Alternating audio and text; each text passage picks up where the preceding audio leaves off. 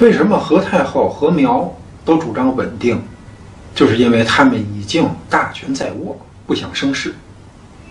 袁绍的主意是不考虑后果的。袁绍的目的很单一，但是袁绍的主意所产生的负面效应，其实大于正面意义。那各地的大臣带兵进京，到时候不杀宦官怎么办？那么多兵马，要是就此造反，发动政变怎么办？袁绍不考虑这些，说明袁绍已经比较偏激，这是一个非常激进性的策略。所以主簿陈琳和曹操对此都发表了他们自己的看法。主簿陈琳啊还是比较客气，说的婉转。主簿陈琳是告诉何进一个道理，叫做“无自欺”，就是不要自己骗自己。这出自四书五经的《大学》。陈琳啊是告诉何进，现在以何进的权势诛杀宦官是非常简单的事情，只要何进下定决心，当机立断就解决了。为了杀宦官，让各地诸侯带兵来京，那么多人，你知道他们心里都想什么？他们最后是都带兵来了，结果杀完宦官之后，顺便把皇上也给宰了，那还了得？调动军队，那是非常谨慎的事情。军队出动都是有目的性的。这些大臣带着自己的部队都到京城集合，让他们来是很容易。他们要是不走，你怎么办？他们就在你的眼前手握重兵，那谈不拢。可是说翻脸就翻脸，真打起仗来，朝廷还要不要了？各地部队都在地方的时候，势力是分散在各处。谁要是擅自兴兵，中央是有能力问责，并且派遣其他地方部队予以阻止。但是这些兵力都集中到中央的时候，那他们不听从你的命令，你调动谁啊？陈琳说：“何进这是拿着武器，刀刃对自己，刀把给别人，是一点错都没有。”那曹操啊是更直接，说：“就这么点小事儿，还用得着千里调兵吗？”宦官们的权力都是皇帝给的，找到根本，其实啊皇权回收不就解决问题了吗？那么大范围的调动，涉及那么多的人，肯定是走漏消息，所以曹操认为何进失败的面大。一些行动成功的关键啊是保密，而保密在于信息管控，涉及信息的途径与节点越多。走漏消息的概率就越大，途径越多，节点越多，就意味着信息在走向扩散；途径越少，节点越少，就意味着信息在走向集中。只有两条途径，四五个节点，自然比较容易控制。如果七八条途径，几十个节点，控制信息本身的成本就会上升。控制信息保密性的难度就会增大，涉及权力角逐啊，那是真刀真枪要人命的事情，搞得天下都知道，那对方还不早有提防，到时候就不是计策成功，而是有备而来正面冲突，那到底谁胜谁负就很难讲。但是何进是听不进去不同的意见，何进认为主簿陈琳是懦夫。认为曹操是不怀好意。当曹操发现何进一意孤行的时候，曹操就意识到，这样发展下去，将来的结果不会太好。曹操是已经看到那场无法阻止的混乱，正在一步一步的逼近东汉王朝。前将军敖襄侯西凉刺史董卓，先前因为破黄巾无功，朝廷还要治罪。董卓啊，就会做十常侍，这才幸免。后来，董卓又结交朝中权贵，才逐步被任命为显要的官职，统帅大军二十万，并且董卓啊，也就开始有想法，有了不臣之心。董卓接到何进发出密诏，是大喜过望了，立刻点起军马出师京城。董卓安排他的女婿中郎将牛辅守住陕西，自己带着。李傕、郭汜、张继、樊稠等是出兵朝向洛阳进发。董卓的谋臣李儒就跟董卓讲：“现在啊，虽然是奉诏进京，但是其中多多少少还是有些讲不清楚。不如派人向朝廷上书，这样比较名正言顺，是大事可图。董卓听完很高兴，就上书朝廷。董卓上书的大概的意思是说啊，现在天下有叛乱，是因为时常是他们倒行逆施。他董卓听说，扬汤止沸不如釜底抽薪，溃烂毒疮及时治疗，也许有些小疼，但是总比越养越严重要好很多。他董卓这次是公开带兵来洛阳，是要清除十常侍他们这些人。这样做是为了国家社稷，是为了天下苍生。何进接到董卓的上书啊，就拿给大臣们看。侍御史郑泰就直接表态，说董卓可是个豺狼，如果让他来到京城，他是必然会吃人啊。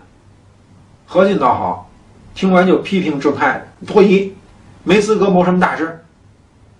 卢植接着也表态，说他卢植是很了解董卓的为人，董卓是面善心狠，一旦来到朝政的中心，那是肯定会带来祸患，不如干脆别让董卓来了，免得以后闹出事儿来不好收拾。何进是根本听不进去二位的建议，正太、卢植一看这个形势，是干脆辞官而去，不干了。大家一听说董卓要来京城，这些朝廷大臣是辞官而走的，有一大半。何进派人到渑池迎接董卓大军，董卓这边是按兵不动。咱们前文讲过，董卓被张角打败，多亏了刘备、关羽、张飞搭救，才安然无恙。而董卓啊比较势利，一听说刘备他们没有官职，连答谢救命之恩都给省了。是气得张飞啊咬牙跺脚要宰董卓。那么董卓受到朝廷的指派，来平叛黄巾军，没有取得应有的战果，那就是没有完成任务目标。朝廷可不是吃素的，董卓破敌无功，朝廷是要治罪的。但是，没有立下战功是事实，而事实很难改变。已经发生过的事情，是谁都改变不了的。但是，关于事实的解释与看法，甚至对事实的描述方式与评价标准，都是可以改变的。朝廷因为董卓攻打黄巾军不利要治罪，那么董卓就找到朝廷当中有权势、能帮助他说话的人来改变局势。东汉末年的朝廷当中，谁干这事儿呢？就是十常侍他们。当然，十常侍利用手中的权势给他人消灾，可不是免费。十常侍是做权钱交易的生意，而不是搞公益活动、做慈善。其实朝廷啊，按律治罪是保持国家治理系统的有效运行。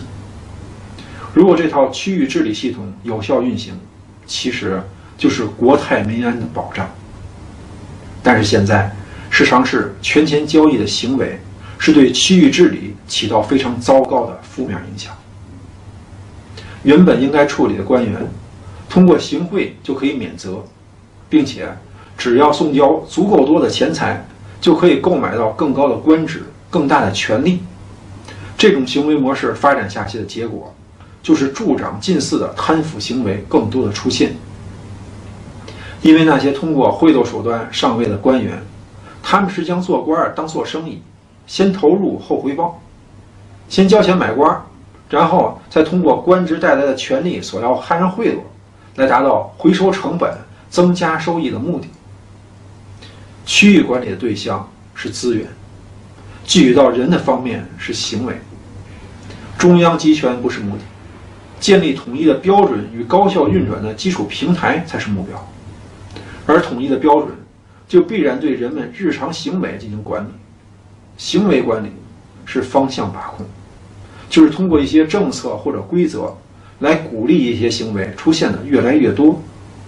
从另一方面呢，就是通过一些抑制性政策或规则，使一些行为出现的越来越少。